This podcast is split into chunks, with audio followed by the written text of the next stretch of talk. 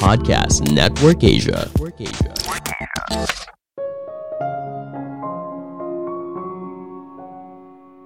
Semua orang sukses awalnya merupakan pemimpi yang besar.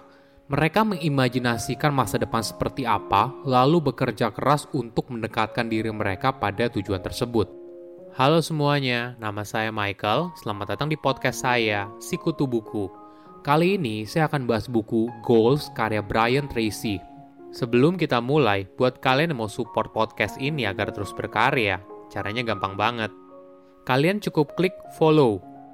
Dukungan kalian membantu banget supaya kita bisa rutin posting dan bersama-sama belajar di podcast ini. Buku ini membahas cara mencapai hal besar dalam hidup. Kenapa ada orang yang bisa mencapai hal besar yang dia inginkan, tapi ada juga orang yang hanya ingin hidup yang lebih baik. Jawaban yang berbeda akan menentukan hidupmu seperti apa. Perlu dipahami, tujuan itu berbeda dengan keinginan. Tujuan itu jelas, tertulis, dan spesifik. Tujuan dapat dijelaskan dengan mudah kepada orang lain. Kamu bisa mengukurnya dan kamu tahu kapan kamu mencapainya atau tidak.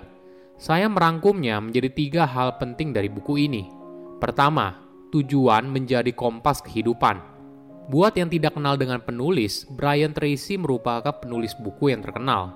Namun sebelum menjadi seperti sekarang, penulis boleh dibilang memulainya dari nol penulis tidak lulus sekolah dan mencari uang dengan bekerja serabutan, mulai dari mencuci piring, mencuci mobil, dan sebagainya. Kemudian penulis menjadi agen penjualan. Namun tentunya bekerja di bagian penjualan itu tidak mudah, hingga suatu hari penulis memutuskan untuk mengubah hidupnya. Dia menuliskan sebuah tujuan yang besar yaitu mendapatkan 14 juta rupiah per bulan dari komisi.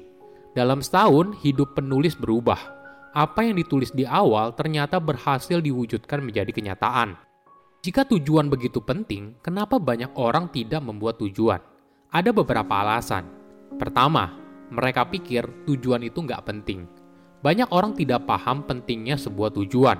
Jika kamu tumbuh besar dalam keluarga yang tidak punya tujuan yang jelas atau teman di sekitarmu juga tidak memiliki tujuan hidup, maka mungkin saja kamu juga merasa kalau tujuan itu nggak penting.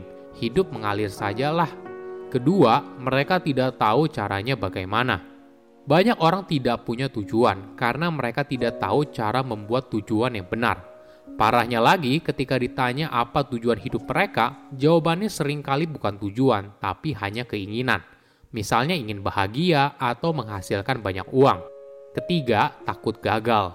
Mengalami kegagalan bukanlah perasaan yang menyenangkan, mayoritas orang tentunya berusaha sebisa mungkin menghindari perasaan tersebut. Kegagalan tidak hanya menyakitkan secara emosional, tapi juga bisa berdampak pada keuangan. Setiap kali kita mengalami kegagalan, kita berusaha sebisa mungkin agar tidak mengalami kegagalan lagi di masa depan. Namun, di sisi lain, ketika kita terlalu berhati-hati, kita jadi menghambat perkembangan diri untuk melakukan eksplorasi, sehingga kita tidak sepenuhnya membuka potensi diri. Keempat, takut ditolak. Banyak orang tidak berani punya tujuan yang besar karena mereka takut dikritik atau dicemooh. Mereka takut ditertawakan oleh orang lain. Mungkin tipsnya adalah kamu tidak perlu memberitahu orang lain di awal. Biarkan hasil kerja kerasmu yang berbicara.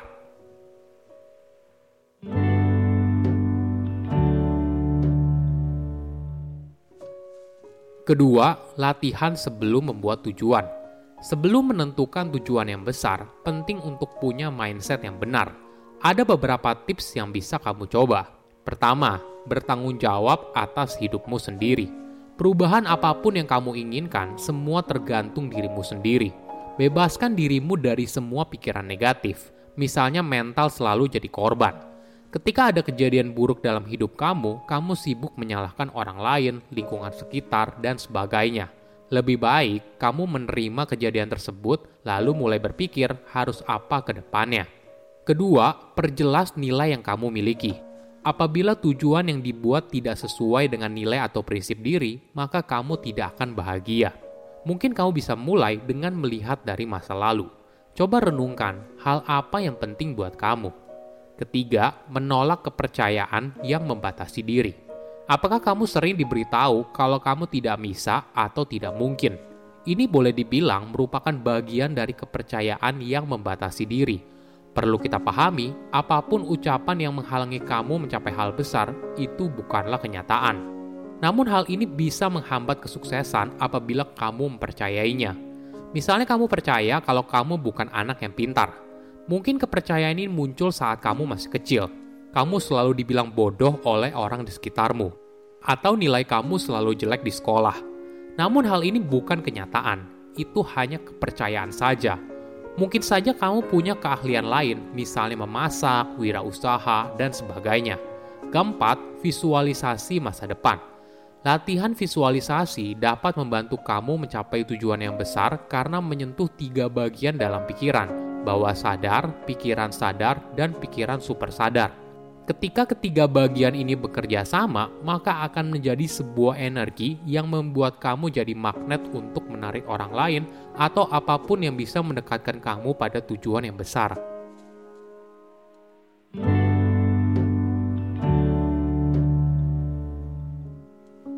Ketiga, cara membuat tujuan. Banyak orang bukannya tidak punya tujuan, tapi mereka tidak tahu cara membuat tujuan yang benar. Ada tujuh prinsip utama dalam membuat sebuah tujuan. Pertama, tujuan harus jelas, spesifik, dan ditulis. Sebuah tujuan tidak boleh rancu atau sifatnya umum, misalnya ingin bahagia atau punya banyak uang. Sebuah tujuan harus jelas sehingga kamu bisa memvisualisasikannya di dalam pikiran. Kedua, tujuan harus bisa diukur dan objektif. Punya banyak uang bukanlah sebuah tujuan, itu hanya keinginan atau fantasi kebanyakan orang. Coba tulis angkanya berapa. Misalnya kamu ingin memiliki harta senilai 1 miliar pada umur 30 tahun. Ketiga, tujuan harus jelas waktunya. Ada fakta yang menarik. Tidak ada tujuan yang tidak realistis, tapi deadline yang tidak realistis. Ketika kamu menentukan deadline-nya kapan, coba tulis secara detail bagaimana kamu bisa mencapainya. Keempat, tujuan itu harus menantang. Jangan buat tujuan yang terlalu mudah, usahakan buat sedikit lebih sulit. Namun perlu diingat, tujuan kamu harus punya probabilitas keberhasilan di atas 50%. Karena kalau terlalu kecil, bisa saja hanya jadi angan-angan. Kelima, tujuan selaras dengan prinsip atau nilai yang kamu anut.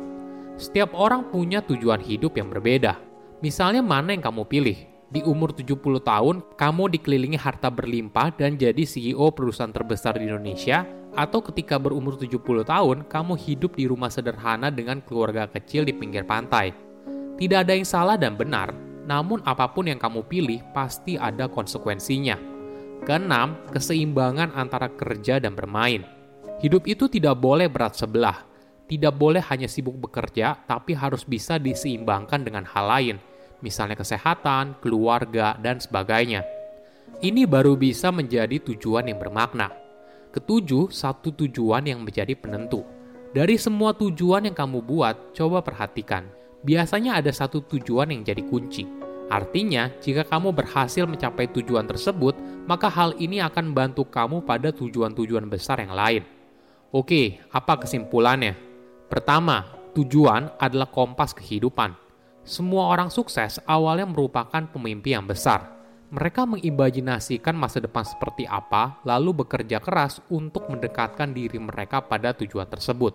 Kedua, jangan jadi negatif. Sebelum menentukan tujuan yang besar, penting untuk punya mindset yang benar. Perubahan apa pun yang kamu inginkan, semua tergantung dirimu sendiri. Ketiga, tujuan harus jelas. Sebuah tujuan tidak boleh rancu atau sifatnya umum, misalnya ingin bahagia atau punya banyak uang sebuah tujuan harus jelas sehingga kamu bisa memvisualisasikannya di dalam pikiran dan mewujudkannya melalui tindakan. Saya undur diri, jangan lupa follow podcast Sikutu Buku. Bye-bye.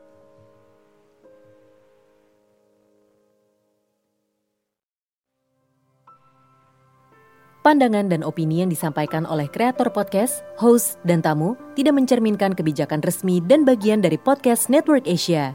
Setiap konten yang disampaikan mereka di dalam podcast adalah opini mereka sendiri dan tidak bermaksud untuk merugikan agama, grup etnik, perkumpulan, organisasi, perusahaan, perorangan, atau siapa pun dan apa pun.